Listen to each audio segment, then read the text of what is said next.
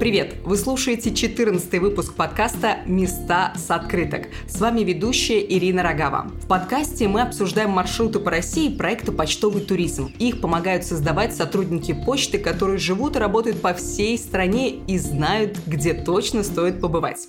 Сегодня мы обсудим трехдневный маршрут по Иркутской области. Конечно, всю область мы не охватим, но поговорим о самом Иркутске, поселке Листвянка и побережье Байкала. Узнаем, откуда открывается самый красивый вид на Ангару, где попробовать сугадай и можно ли случайно встретить на пляже байкальскую нерпу. Наши гости сегодня Федор Т., автор проектов по развитию Иркутска и создатель блога «Человек Федор» об Иркутске. Федор, здравствуйте. Здравствуйте. И Валерия Бархатова. Лера родом из Иркутской области, любит и знает природу Байкала. Лера, здравствуйте. Привет, привет. Наш маршрут начинается в самом сердце Иркутска у памятника Александру Третьему на набережной реки Ангары. Памятник там неспроста. Именно Александр Третий выбрал маршрут Транссибирской магистрали через Иркутск. По железной дороге стали перевозить грузы и почту, и город расцвел. Сама скульптура необычная. Император изображен в казачьих шароварах и с папахой. Федор, почему такой необычный костюм у императора? Подскажите нам.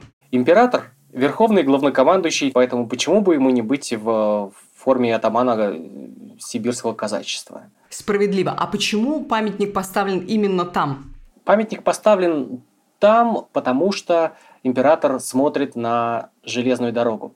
Памятников э, царю должно было быть несколько. Еще один должен был быть э, в начале Транссиба, другой в конце, там, во Владивостоке. Но поставили только один. С местом определились сразу, но было не совсем понятно, какой стороной э, его ставить. То есть, если ставить так, чтобы он смотрел на железную дорогу, получается, что к центральной улице он стоит спиной. Вот. Если ставить э, к центральной улице лицом, то получается, он к железной дороге стоит спиной, и весь символизм нарушается.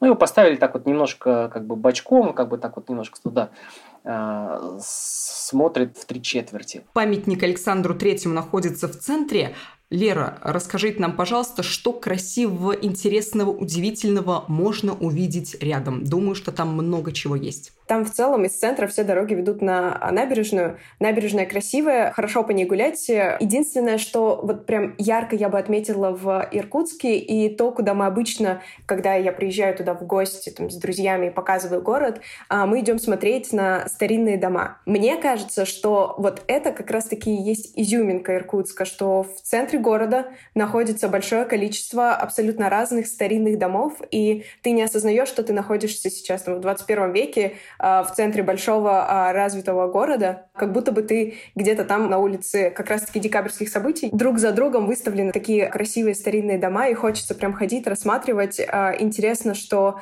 ты идешь по тротуару, и окна этих домов э, на уровне, получается, земли находятся. И это э, прикольно, интересно, необычно, если ты приезжаешь приезжаешь, например, там, из Москвы и Питера, и ты никогда не видел подобного, мне кажется, это э, супер интересно. Да, если говорить о старинных домах и о том, что находится в непосредственной близости к памятнику императору, то там находится Белый дом. Этот дом примечателен тем, что это дом генерал-губернатора и первый трехэтажный дом э, Иркутска.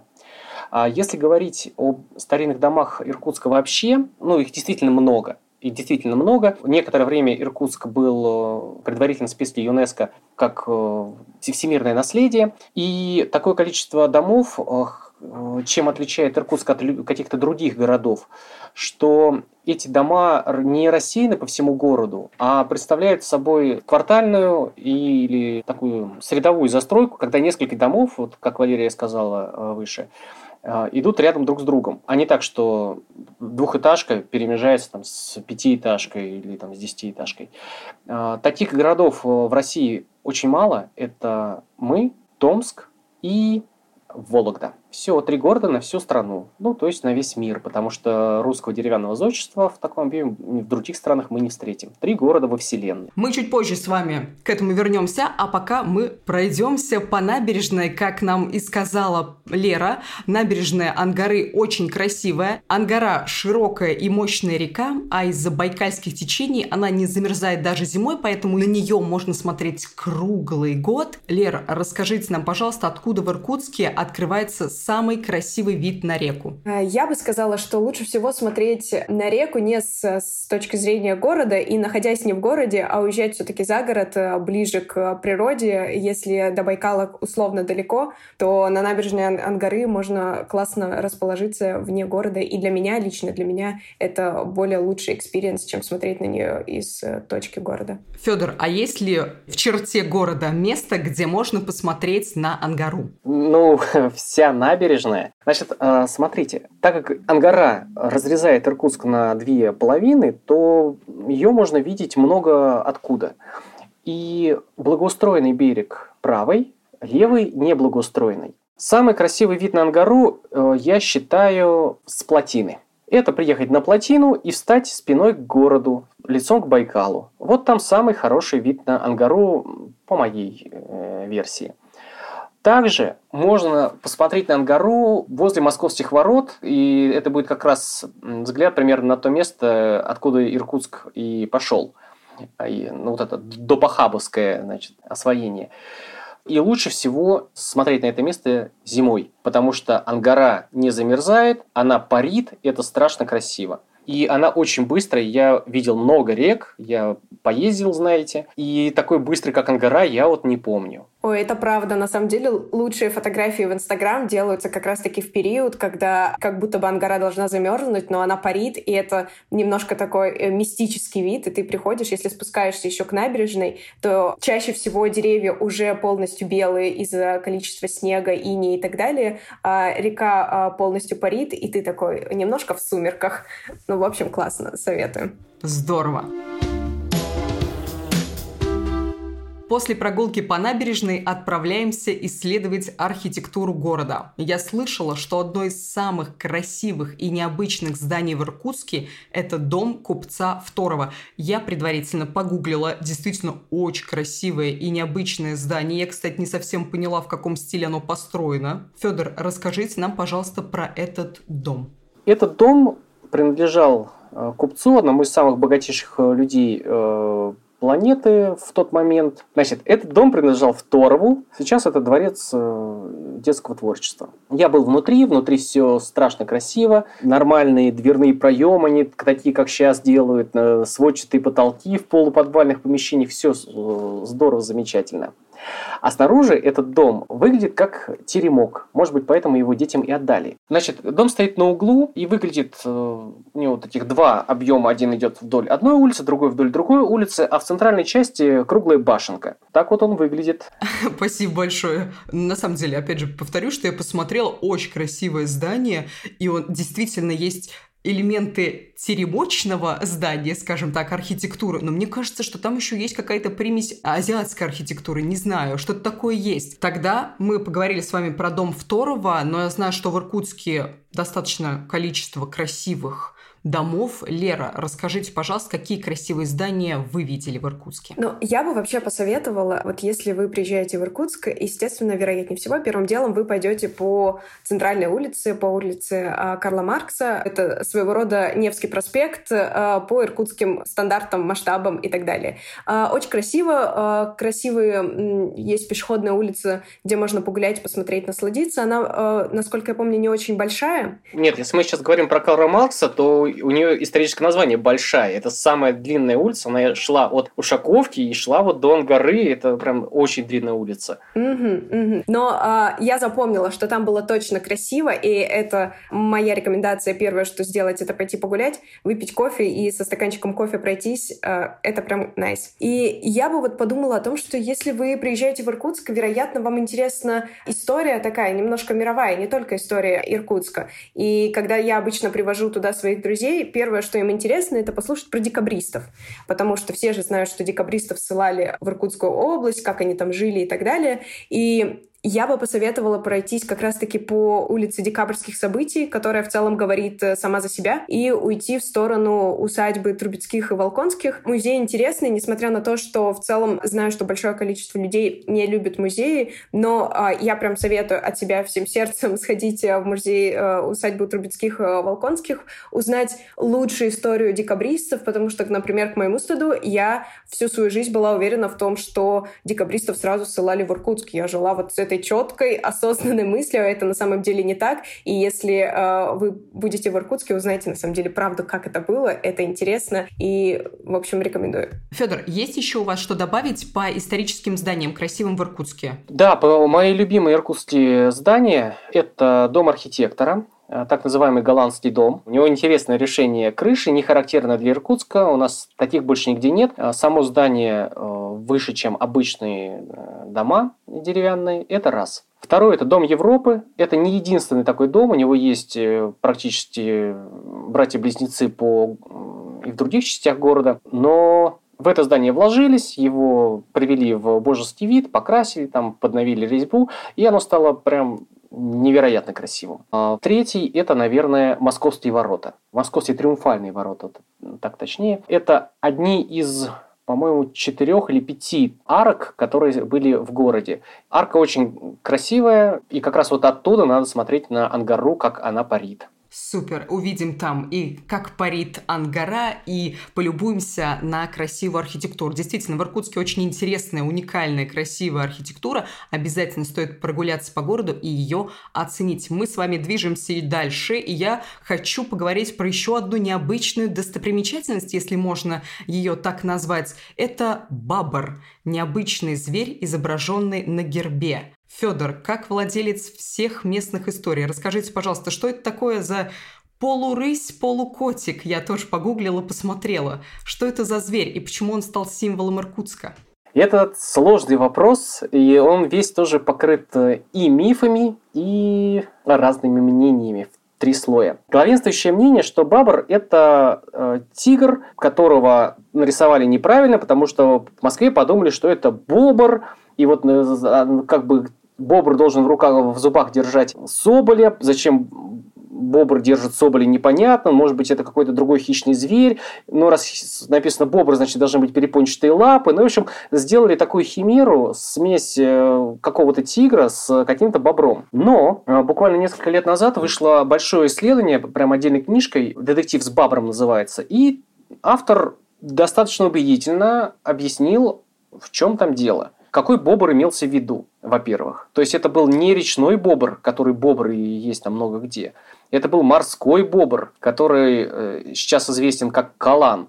Его там добывали, в районе Берингового пролива, там Алиутские острова и прочее.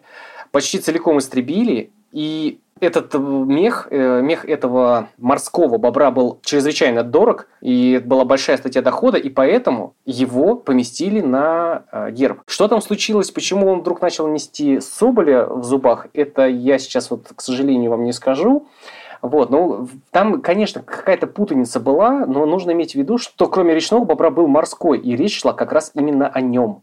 И вот, ну, химерка такая образовалась. У нас сегодня подкаст просто рубрика «Больше знаем каждый день». Спасибо большое. Вы когда рассказывали, я как раз вспомнила, что я слышала эту историю про бобра и тигра. Точно, точно, точно. Спасибо вам. Знаю, что есть памятник этому бобру. Он находится на входе в Иркутскую Слободу.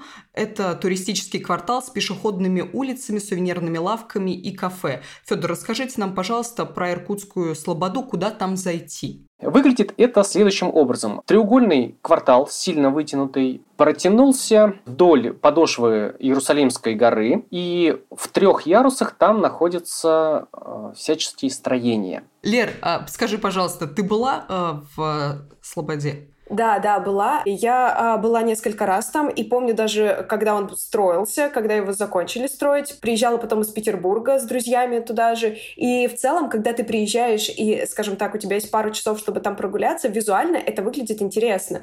Это своего рода такой квартал с старинными деревянными домами, которые не выглядят, ну, совсем, ну справедливости ради, они не совсем выглядят как старинные, а по ним все-таки видно, что они недавно построены, вот, но для такого общего вайба вайба прогулки в целом очень хорошо. И насколько я знаю, что там еще стоит торговый центр, и для местных это очень прикольная, скажем так, рутина, когда они ходят э, за покупками через э, интересный э, старинный квартал. Мне визуально очень понравилось. Для прогулок отлично.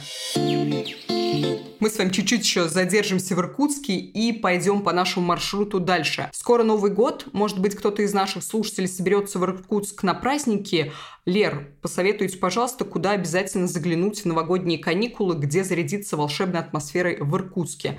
Если бы я приехала в Иркутск на Новый год, я бы поехала на Байкал. Первое, куда бы я поехала, это поехала туда. Ну, потому что как будто бы, да, Иркутск, правда, уникален э, своей архитектурой, э, своей старинным духом и так далее, но чтобы отпраздновать Новый год, нужно ехать прямо на Байкал. И вот там ловить максимально новогоднее настроение. Федор, вы согласны с Лерой или есть места в Иркутске, которые вы советуете для посещения в новогодние праздники? Я вот не могу вспомнить мест в Иркутске, которые зимой были бы прям настолько лучше, чем летом. Нет, Поэтому почему бы и не поехать на Байкал? Там есть вероятность застать лед, которого летом точно не застанешь. Нет, на Новый год. На Новый год мы точно не застанем лед на Байкале. Он же ближе к февралю. А вот и нет, когда я прилетал сюда знакомиться со своей женой 12 лет назад или 13 лет назад, мы ходили в Листвянке по льду там были вот такой лед, который насквозь просматривался. Мы с вами как раз будем про это говорить, поэтому мы с вами выдвигаемся дальше по нашему маршруту. Конечно же, большинство людей прилетает в Иркутск, чтобы увидеть главное чудо этой местности – озеро Байкал. Туда и ведет дальше наш маршрут. Но по пути тоже есть интересные места, например, музей Тальцы. Федор, расскажите нам, пожалуйста, что это за музей?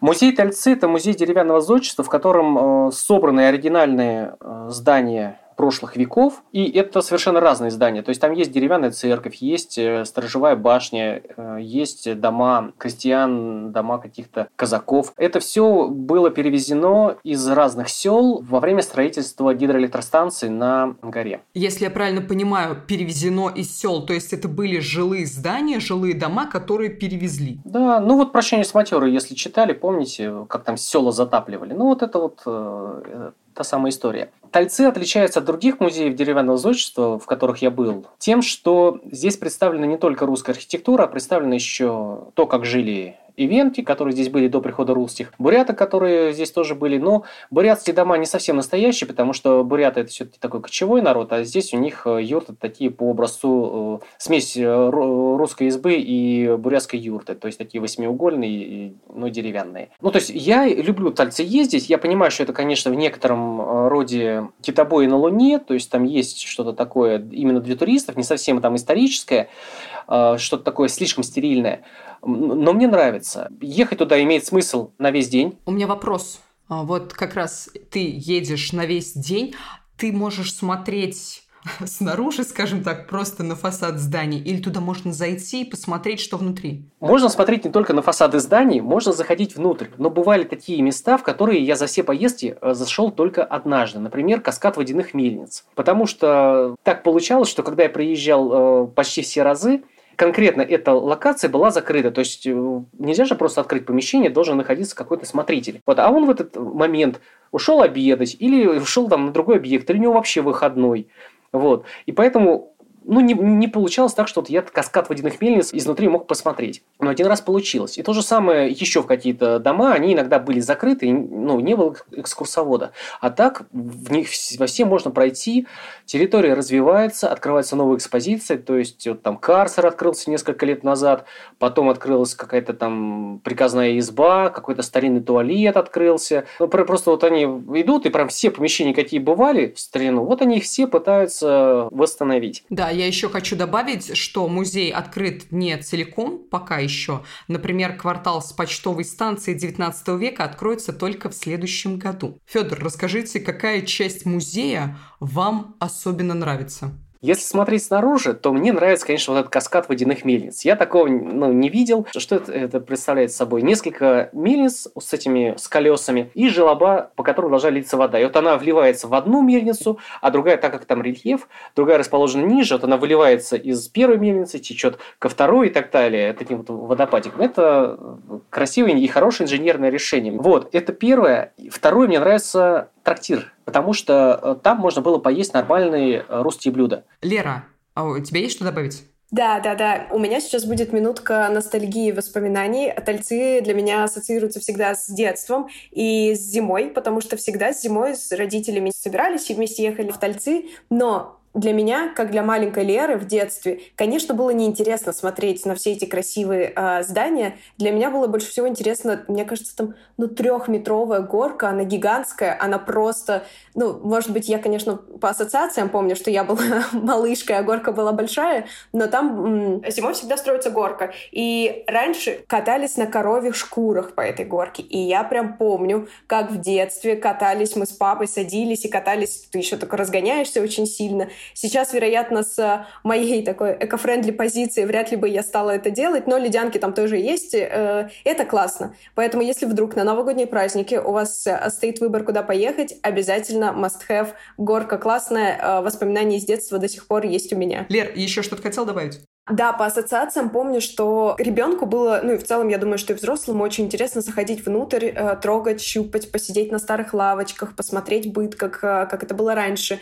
Но я больше всего запомнила тапочки желаний. Там были кованы гигантские тапочки желаний. По-моему, это был дом кузнеца, в который ты заходишь, и тебе нужно ногами встать, э, ну, представляете, там, я не знаю, ну какой, ну 60 размер этих тапочек. Ты э, вступаешь в них, загадываешь желание, и там действительно стояла большая очередь людей, которые подходили к этому дому кузнеца а, только для того, чтобы встать в эти тапочки. Желание маленькой Леры выполнилось, э, исполнилось? Я думаю, что маленькая Лера хотела, возможно, какой-нибудь розовый бант, поэтому, вероятно, сбылось. Вероятно, да. Отлично. Сотрудница Иркутской почты Ольга тоже советует обязательно побывать в Тальцах. В своем сообщении она делится впечатлениями от музея и рассказывает, чем там заняться зимой и на Масленицу. Давайте послушаем. Всем, кто приезжает в Иркутск, я искренне рекомендую побывать в Тальцах. Это у нас такой музей под открытым небом. В нем, как в учебнике истории, разные эпохи. Тут воссоздают жилища и быт народов, живших на территории Сибири. Есть стойбище коренных жителей Прибайкалья. Это тафалары и ивенки. Есть бурятский улус. Есть подворье сибирских крестьян. Все в одном месте. Чумы, юрты, усадьбы, сараи, даже церкви. Ходишь и удивляешься, как основательно строили предки, на века. Дерево крепкое, бревнышко к бревнышку. Самые ценные экспонаты в Тольцах – это Спасская башня и Казанская церковь Илимского острога. Этим постройкам больше 300 лет. Смотрители музея, они, кстати, все в национальных одеждах, разрешают заходить практически в каждый дом. Разглядываешь эти старые печи, лавки, сани, посуду и думаешь, смог бы ты жить в то время? Как это ходить с коромыслом за водой на ангару? Или варить кашу в чугунке? А спать на сундуке? Кое-что, конечно, можно попробовать. В Тольцах есть ремесленный мастер-класс,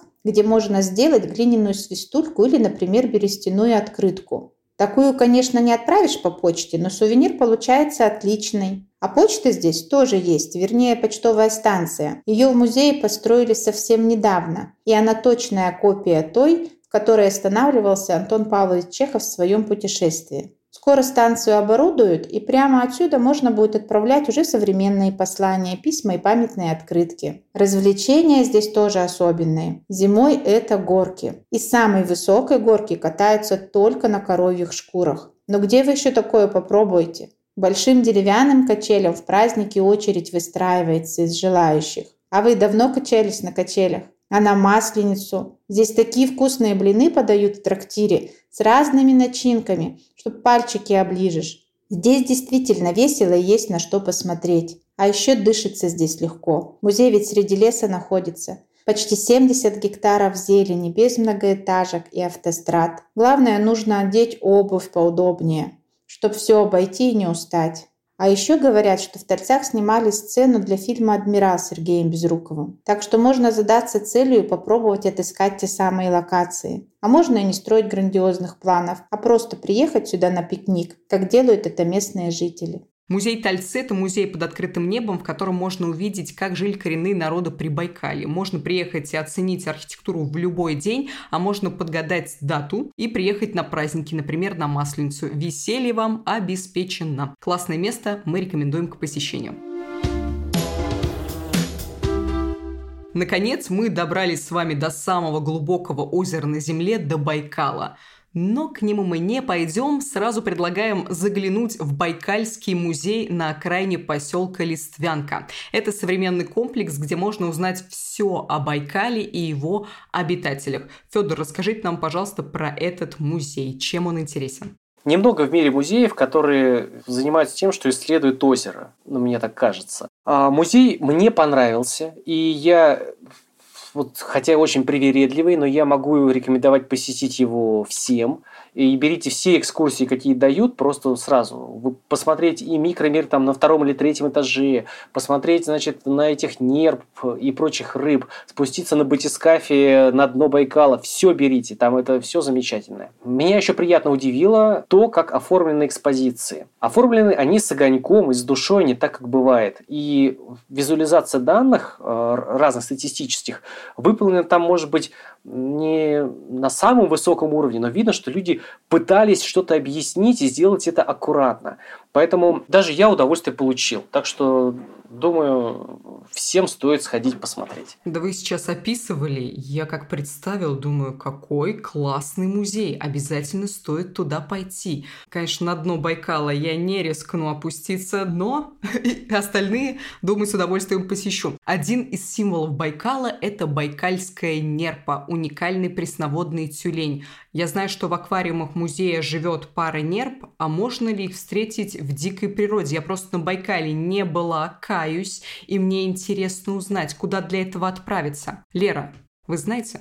А, я не скажу точного места обитания нерп, но скажу, что прошлым летом как раз-таки тоже была на Байкале. Это был мыс Уюга, мы сидели на берегу мыса Уюга, и в целом вдалеке э, поднималась головка нерпы, и мы, естественно, все таки сразу «Смотри, смотри, все смотреть!» И весь берег наполнился людьми, которые маленькую бедную нерпу, которая на секундочку выглянула, э, пытались найти, сфотографировать и так далее. Вот. А в целом можно увидеть издалека, но так, чтобы она подплыла к тебе, такого м-м, ну, я не встречала за свои года на Байкале. То есть потискать ее нельзя, и хорошо, что нельзя. Да, чтобы потрогать нерпу, можно пойти в нерпинарий. Они есть, по-моему, их даже уже не один а, в самой Листвянке, и есть один в городе, недалеко от железнодорожного вокзала. А в живой природе ее можно увидеть иногда в неожиданном месте. Я видел в Старой Ангасолте зимой. Мы не ожидали никто, потому что мы думали что все, что во-первых, зимой, мы их вообще не ожидали почему-то увидеть. Во-вторых, ожидали, что это будет значительно севернее. Но, тем не менее, плавала можно увидеть. Я влюблена в нерп, особенно в их детенышей беляков. Они такие милашечки, такие пушистые. И мне кажется, что мой маршрут здесь бы и закончился. Маленькая ремарка, если тебе правда нравятся нерпы, можно купить игрушку. Я купила. А у я... меня есть. Есть? Тогда, ну, значит, если гостям, которые приедут на Байкал, они очень милые просто, они такие небольшие, беленькие. И, кстати, люди, которые не знают отличия, э, скажем так, тюленя от нерп, э, всегда говорят, о, это что, у тебя тюленчик? И приходится очень долго объяснять, что нет, это нерпа, байкальская нерпа, только байкальская. Про Листвянку с вами будем говорить. Сам поселок Листвянка – одно из самых старых поселений на Байкале. Когда-то там стояла всего одна изба и почтовая станция. Федор, расскажите, пожалуйста, были ли вы в Листвянке, какие впечатления у вас? В Листвянке я был, и а, над Листвянкой на горе располагается солнечная обсерватория. И если вы заранее позаботитесь о билетах и возьмете какую-нибудь экскурсию, дневную или ночную, ну, вот стоит сходить. Оттуда с высоты открывается прекрасный вид э, и на сам Байкал, и на горы, которые его окружают, и на небеса, полные звезд, солнц и прочих планет с кометами и астероидами. Вай, какая красота! Да, вам еще дадут посмотреть в это все. А, вот. А, в Иркутске очень солнечно, поэтому там и поставили солнечную обсерваторию. А здесь количество солнечных часов, ну, одно из самых вот высоких в мире. И эти часы не так, как в других местах э, на планете э, летом, они рассеяны по всему году. То есть у нас солнечно и зимой, и весной, и осенью, а не только летом, как э, можно было бы подумать. Какой классный Иркутск. Лера, расскажите про листвянку нам. Я вообще, на самом деле, поддерживаю слова Федора абсолютно про солнце, про то, насколько солнечный этот город. Очень сильно скучается по такому яркому солнцу, особенно когда ты находишься в Петербурге. Но помимо солнца, летом на Байкале можно, на самом деле, находиться в любой точке Байкала, э, ложиться на спину и смотреть на звезды. И вот это я скажу, что я реально очень много где была и в России, и за пределами, но таких звезд я не видела никогда. Поэтому, ребят, это сто процентов вообще must-have, который только может быть. Приезжайте на Байкал и ложитесь на спину и смотрите. Вот лучшего фильма вы не увидите. Это в целом про Байкал. А если говорить про листвянку, я могу поставить лайк листвянке за две вещи. А, первое — за рыбу. Во-первых, это удобно а, быстро доехать и поесть омуль горячего копчения. Омуль горячего копчения — это вообще э, что-то невероятное, фантастическое, очень вкусное. Листвянка, правда, быстрее замерзает зимой. Я не скажу, что она замерзает уже в декабре, она все равно замерзает ближе к февралю. И э, я была полтора года назад, там как раз-таки зимой. В декабре было еще, э, были такие глыбы льда, плавающие на волнах э, Байкала. И там очень легко, если ты, например, приезжаешь там с автобусом или у тебя мало времени, доехать до Листвянки можно. Можно взять коньки, там также есть места, в которых можно брать коньки на прокат. Тебя на Хивусе, по-моему, это называется, Хивус, да, отвозят э, чуть глубже в Байкал. Ты выходишь, Хивус такая а, воздушная подушка, а, свой особенный вид транспорта на Байкале. Ты в него садишься, тебя отвозят чуть глубже, и ты ходишь по льду Байкала, катаешься на коньках, делаешь фотографии. Полтора года назад это стоило, по-моему, по-моему, 800 рублей 30 минут. Говорю, что неоправданно дорого на самом деле. Это в целом можно сделать чуть дальше, уехав, э, возможно, в сторону Большого Голоусного, в сторону Малого моря. И там точно такой же вид развлечений есть, и стоит это дешевле, и по времени больше, а лед э, бывает, что там даже чище. Я сейчас за омуль горячего копчения зацеплюсь и знаю, что в Листвянке можно попробовать местный деликатес сугудай. Это бурятское блюдо. Федор, расскажите, пожалуйста, нам про него, что это такое, с чем его едят. Значит, смотрите, я же не из Иркутска, я здесь живу лет 10, и я был воспитан в другой э, культуре, а другая культура – это всегда другая кухня. Поэтому и ну, омри я ем, но да, жирненький. Я такого, что он такой вкусный. Я просто, у меня нет рецепторов в голове, чтобы оценить его вкус. То же самое с угудаем. Я знаю, как его делать, я его ел несколько раз. Кстати, рассказывать о нем вот пусть лучше Валерия расскажет, потому что я очень равнодушен к нему. Я, знаете, что могу сказать про чем? Листвянке я попробовал голомянку. Вот это, да, вот это было интересно. Мне не понравилось. Она слишком для меня, ну, на мой вкус, опять же, это было неожиданно. Представьте, рыба на 98% состоит из жира, она прозрачная. Я был к такому не готов. Но, вероятно, те, кто здесь жили, они знают, что это такое, они с удовольствием ее едят. Вот это мне было интересно. Прозрачная, вот, вот такая спалец, такая... Я не знаю, какой каноничный рецепт. Вот не знаю, потому что я вырос в другой культуре. Берется рыба, прямо такая замороженная, стругается, соль, перец и лук. И все. Это вот то, что мне выдавали за сугудая. Я не местный, поэтому меня легко обмануть. А так я к нему прохладен. А я бы на самом деле посоветовала еще в Листвянке э, попробовать бузы. Тут на самом деле э, есть гигантский вопрос правильного названия. Позы или бузы. Бузы — это больше бурятское название. Поза это больше, наверное, такое, а, ну да, наверное, иркутское название, но а, и так, и так обычно часто бывает, что ты можешь приезжать а, в Листвянке какое-то кафе, и там двойное название позы в скобочках бузы, или наоборот, бузы в скобочках позы. Позы или бузы — это своеобразные хинкали без э, хвостика наверху с такой дырочкой, собственно, из которой классно пить бульон, который находится внутри этих буз-поз. Я, как наполовину грузинка, сейчас готова вас порвать за сравнение хинкали с пузами. Но хорошо, окей.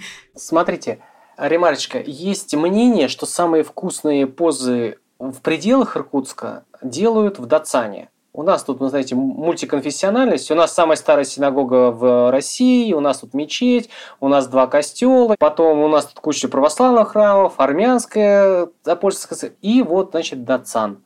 И вот э, туда у меня есть знакомый, который с другого берега ездит туда каждые выходные, чтобы поесть тамошних поз. Интересное времяпрепровождение. Узнали, какие деликатесы попробовать в Листвянке, и Давайте про Байкал еще чуть поговорим, про этот самый красивый лед. Я думаю, что многие наши слушатели, я практически у всех своих знакомых, которые были на Байкале, видела эти фотографии просто с нереально красивым чистым льдом. Лера, если мы оказались, мы, наши слушатели, оказались в Листвянке, где мы сможем эту красоту увидеть? А, да, сразу же, на самом деле, э, если ты едешь по дороге, которая ведет в Листвянку, то справа тебя будет Байкал, а слева будут отели, кафе, и, э, которые находятся на такой холмистой местности. Поэтому, на самом деле, подъезжая к Байкалу, ты уже по правой стороне спокойно смотришь, наблюдаешь виды Байкала. В Листвянке проще всего, на самом деле, э, увидеть лед. Единственное, ну, я уже говорила о том, что для того, чтобы увидеть его более чистым, нужно сесть на Хивус и чуть-чуть вглубь Байкала проехать, тогда да. Единственное, кстати, в прошлом, по-моему, или в позапрошлом году Байкал очень сильно замело,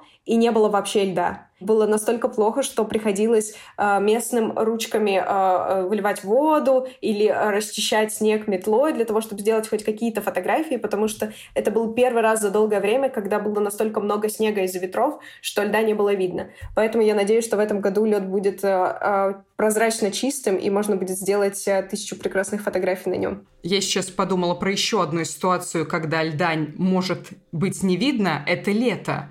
Понятно, что Байкальский лед – одна из достопримечательностей местности, а летом где там самые красивые локации, Лера? Я обожаю дикую природу Байкала, а, но туда нужно ехать. И вот прям супер идеальный план, если ты приезжаешь в Иркутск, берешь а, машину в аренду и едешь на Тажиранские степи, а, заранее простроив маршруты, вскачав карты, потому что там не ловит интернет. Проезжая Тажиранские степи, ты будешь видеть примерно знаете, ассоциация, вот как ты в пустыне едешь и ничего не видишь, кроме пустыни. Вот в Тажиранах примерно так же. Ты едешь, и вокруг такая холмистая местность, и ты заезжаешь на холм в надежде, что сейчас ты увидишь Байкал, а там еще 15 холмов, и ничего не видно, поэтому э, хорошо заранее простроить маршрут нужно. Но зато в конце, когда ты подъезжаешь к бухте Ая, это мое любимое место на Байкале, перед тобой открывается открытый Байкал, такой холмистый, и вот это завораживает. А, я однажды привезла на это место свою подругу. Она вышла из машины, подошла вот к этому обрыву, посмотрела на открытый Байкал, вздохнула и заплакала. Ну, когда ты первое происходит знакомство с Байкалом, у тебя немножко как будто бы меняется мироощущение. Спасибо большое. Мне кажется, что я ваша подруга. Мое первое знакомство с Байкалом будет точно такое же. А как увижу, сразу начну рыдать от этой красоты. Про Листвянку еще чуть поговорим. Листвянку как байкальское место силы рекомендует еще одна сотрудница Иркутской почты, тоже Ольга. Она прислала нам несколько советов о том, как организовать поездку в Листвянку, что там посмотреть и на чем покататься по замерзшему озеру. Давайте ее послушаем. Если вы никогда не были на Байкале и приехали в Иркутск, то я рекомендую вам обязательно посетить Листвянку. Это своеобразное место силы, и туристы едут сюда для того, чтобы зарядиться энергетикой озера, ну и в первый раз познакомиться с озером Байкал. Листвянка от Иркутска совсем недалеко, около 70 километров, и добраться до нее просто. Регулярно ходят рейсовые автобусы от остановки Центральный рынок, есть маршрутное такси. Дорога, по которой вы поедете, раньше называлась Лиственничным трактом. И в самом поселке, кроме почтовой станции Зимовья, ничего, собственно говоря, не было. Сейчас же поселок разросся, там проживает около 2000 человек, и он регулярно принимает большой туристический поток. Сам поселок очень колоритный. Здесь и обычные деревянные дома, и дома местных рыбаков, и современные гостиницы. А если решите остаться на ночь, то мой вам совет – бронируйте места заранее. И обязательно берите с собой теплую одежду, потому что ветер на Байкале очень суров. Сразу при въезде в поселок есть музей Байкала с очень интересной экспозицией. Там можно увидеть обитателей озера, а, виртуально погрузиться на батискафе и даже увидеть копию Титаника. Это паром ледокол Байкал. Недалеко от музея есть и подъемник камню Черского с обзорной площадкой. С нее можно увидеть потрясающий вид на Байкал, увидеть исток Ангары. Это единственная река, которая вытекает из Байкала – увидеть шаман-камень, и при ясной погоде можно увидеть противоположный берег Байкала с горными вершинами Саян. Зимой в Листвянке можно покататься на коньках по байкальскому льду или на хивусах, это такое судно на воздушной подушке, или на собачьих упряжках. Э, есть туры на снегоходах. А прозрачный байкальский лед – это вообще отдельный повод посетить Байкал. Летом из развлечений, конечно же, рыбалка и прогулки по озеру на катере.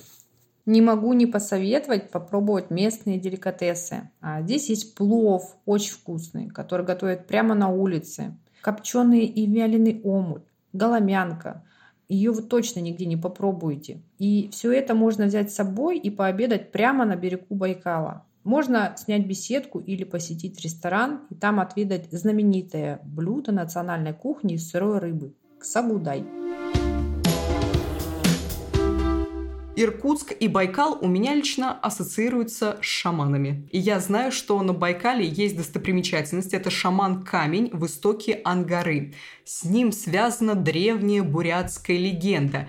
Лера, я знаю, что у вас есть какая-то история из детства, связанная с камнем. Да, на самом деле нам эту, забавно, но нам эту историю, э, легенду рассказывали также в школе, и я помню, когда я сидела, училась в школе за партой, и вот, вот примерно как Ира сейчас ты рассказывала про твою любовь к мистике, я вот тогда вот так же с завороженным взглядом слушала эту историю про, ну там был, возможно, урок истории, потому что нам, рас... или географии, потому что нам рассказывали, что Байкал — это единственное озеро, из которого вытекает только одна река, а втекает там в районе 500. И, естественно, первый вопрос, ну почему так случилось? Почему вытекает только одна река? И нет ни одного, естественно, шучу, научного объяснения, почему так происходит, кроме самой правдивой легенды во Вселенной, что отец и правда батюшка Байкал, у него есть дочка Ангара, и она такая непослушная, влюбилась в Енисея захотела сбежать от него. И вот э, на пути к своей любви к Енисею батюшка Байкал остановил ее, кинув камень, чтобы хоть как-то попробовать остановить и вернуть дочку. Дочку вернуть не удалось, как мы знаем, но с тех пор это, возле этого камня обитает большое количество легенд, мистики. Я слышала, что когда-то шаманы проверяли на честность людей в этом камне, оставляя на сутки или на двое суток э, людей, и если их не смыло течением, если они не умерли от голода, от жажды и так далее, от жажды странно, э, ведь Байкал пресноводное э, озеро, пресное, вот, поэтому Большое количество легенд есть. Правдивости, я думаю, что мы можем оставить за собой, верить в них, в них или нет. Но это так придает некого шарма, мне кажется, истории. Так что любители мистики оценят шаман-камень, а наш маршрут идет дальше. Мы будем говорить про порт Байкал. Он расположен на другом берегу Ангары. Федор, расскажите нам про этот порт и как туда добраться летом и зимой. Порт Байкал летом добраться можно только по воде. Никак по-другому нет, потому что это поселочек находится на противоположном берегу вот этого места, еще Байкал или уже Ангара. Из порта Байкал начинается железная дорога, Кругобайкальская железная дорога, которая идет до поселка Слюдянка. Я правильно понимаю, что она оттуда стартует? Ну или она там заканчивается, смотря с какой стороны смотреть. И напоследок наш маршрут предлагает нам сесть на поезд и отправиться в путешествие по кругу Байкальской железной дороги. Это участок Транссибирской магистрали, который проходит по берегу озера. Валерия, Федор, кто из вас катался на этом поезде? Это немножко вайп Гарри Поттера есть, когда ты садишься в поезд. Это не поезд такой, который с э, паровым двигателем и так далее. Э, ну, это обычный стандартный поезд, ты в него садишься, и за окном ты видишь э, картинку, которая сменяет одна, одна красивее другой. Вот это я помню. Честно говоря, я точно знаю, что там происходят остановки в туннелях, в пещерах, можно погулять и так далее, но для меня запомнилось вот, что ты так садишься, и перед тобой как будто бы фотопленкой меняется пейзаж из окна. Это очень красиво. Федор, расскажите, пожалуйста, про свой опыт или про опыт своей жены, если она каталась. Ну, жена ездила на как раз вот этом историческом поезде, который настоящий паровоз, пыхтит э, угольной сажей во все стороны. И здесь самое важное сесть у окна, потому что если сел с той стороны, где стенка, ну, будешь видеть не Байкал, а китайцев, которые смотрят на Байкал. Ездила она и на так называемом Матане, это мотовоз, который не туристический, а функциональный. Он связывает туристические базы, которые находятся на территории, там маленькие деревеньки и так далее. Лучше всего по КБЖД ходить пешком. На то, чтобы пройти ее с языком на плече, нужно где-то там 2-3 дня, чтобы пройти в нормальном темпе, на все посмотреть, э, на все полюбоваться, ну, нужно дней 5-6. Хотя идти по прямой, но там расстояние большое, там несколько десятков километров. Никаких э, существенных подъемов и спусков там нет, зато там есть очень много галерей, подпорных стенок, э, тоннелей, которые выполнены на высоком художественном уровне, то есть помимо того, что они выполняют свою инженерную задачу, они еще и красивые. Это не типовые проекты, э, все элементы выполнялись по месту, учитывая сложившийся рельеф, чтобы было меньше срезать рабочими или там насыпать. Поэтому все объекты разные, и они очень красивые, делали их э, архитекторы из разных стран, э, ну, например, вот итальянцы, поэтому там одна из станций называется «Итальянская стенка». А я правильно понимаю, что туристы покупают билет на этот поезд, доезжают до определенной станции, могут выйти, погулять, посмотреть на красоту, потом зайти в следующий поезд, допустим, как, как а, работают сити-туры с автобусами или нет? Как это вообще строится? Ну, смотрите, если покупать билет на паровоз, вот этот исторический поезд, то нет, он заказывается под группу, потому что его просто так не, не запустить. Это дорого, сложно, потому что его нужно раскочегарить, потом его нужно остывать, потом через определенное время его определенным образом опять нужно разогревать. То есть это не, не тостер, понимаете? Вот, поэтому там вот сел, все, всем-то гуртом все выходят, ты выходишь, все поехали, ты поехал, там все строго. Если вот это мотание, мотовоз, ну да, там ходит по какому-то расписанию, я сейчас его не воспроизведу, но это, не, опять же, не такое, что каждые полтора часа. Нет, это там раз в день, там, или, ну, как-то так она ходит.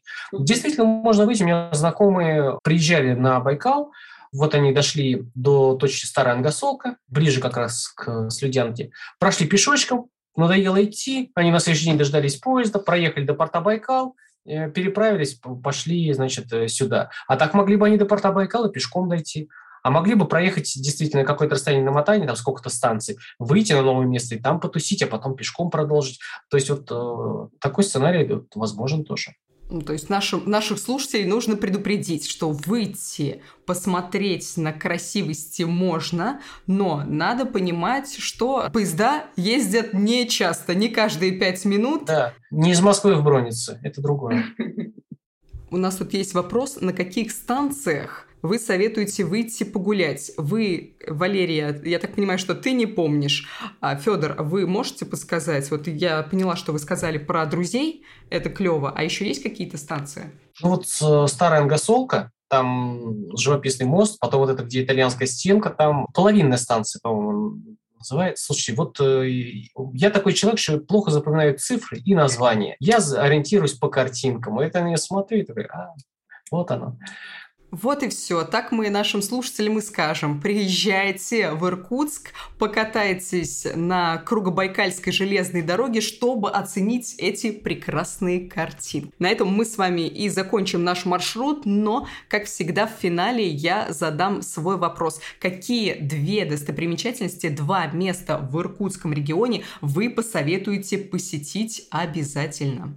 На то, на что я посоветую. Нужно закладывать э, минимум дня 2-3, и это остров Альхон. Это отдельный остров, и добраться на него можно только на пароме, и обычно туда стоят большие очереди из машин для того, чтобы, э, собственно, попасть на этот паром. Но Альхон — это такое уникальное место. Иногда кажется, что это как будто бы не планета Земля, потому что если основной частью Байкала может идти дождь, то на Альхоне может быть солнце. Оно как будто бы, этот остров как будто бы имеет свою климатическую историю. Вот он как будто бы живет своей жизнью и вообще независим от тех обстоятельств и факторов, которые есть и извне. Поэтому я делаю ход конем два в одном. Э, Альхон — это вот такое отдельное место. Я вспомнила еще два места. Гранатовый пляж, мне кажется, он находится недалеко от Байкальска, и он действительно а, такого гранатового необычного цвета. Это как будто бы прикольное место для того, чтобы посетить. Не каждый день мы видим цветные пляжи. И второе место, это, наверное, больше для зимних развлечений. Есть гора Соболиная в Байкальске, за Байкальском, по-моему. Если ты любишь кататься на сноуборде, на лыжах и в целом э, подняться на гору и увидеть Байкал, с горы зимней, замерзшей. Гора Саполинная в целом это очень прикольное место для такого активного отдыха. Спасибо большое, очень классно. Федор, и от вас одно или два места? Трудно выбрать. Ну, э, да, выбрать сложно, потому что с учетом того, что первый день человек выпадает из-за разницы во времени, с учетом того, что от Иркутска куда бы ты ни поехал, уходит много времени на дорогу, сложно что-то предложить. Вообще, если в Иркутск едете, вам нужно полторы-две недели чтобы неспешно все посмотреть, получить удовольствие и без языка на плече. Ну вот мы так у нас мы в сферическом вакууме там смотрим, у нас бесконечное количество времени, ну, тогда давайте, знаете, две вещи. Это ББТ, Большая Байкальская тропа, вы приезжаете в Листвянку, проходите до конца этого поселочка, и потом по туристической тропе вдоль берега Байкала идете до поселка Большие Коты. На маршруте в сложных местах установлены перила, лестницы, а, есть э, точки для привала со столами и прочим, где можно перекусить, там, отдохнуть.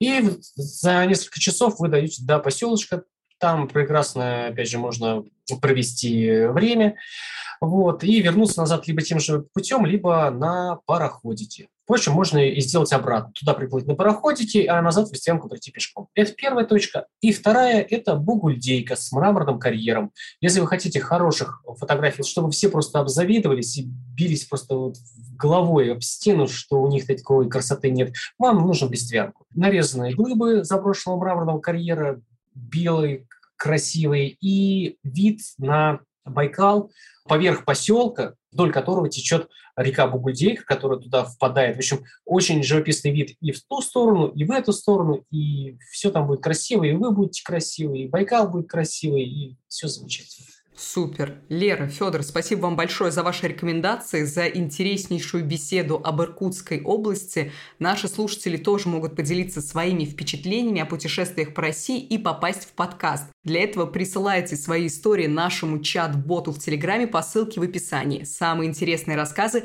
добавим в следующие выпуски. И подписывайтесь на места с открыток на Apple подкасте, Яндекс Музыки и других популярных платформах, чтобы не пропустить новые эпизоды. А полные текстовые версии маршрутов ищите на сайте проекта «Почтовый туризм» почта defistravel.ru. А в следующем выпуске мы будем обсуждать маршрут по Кировской области. Не пропустите. До встречи!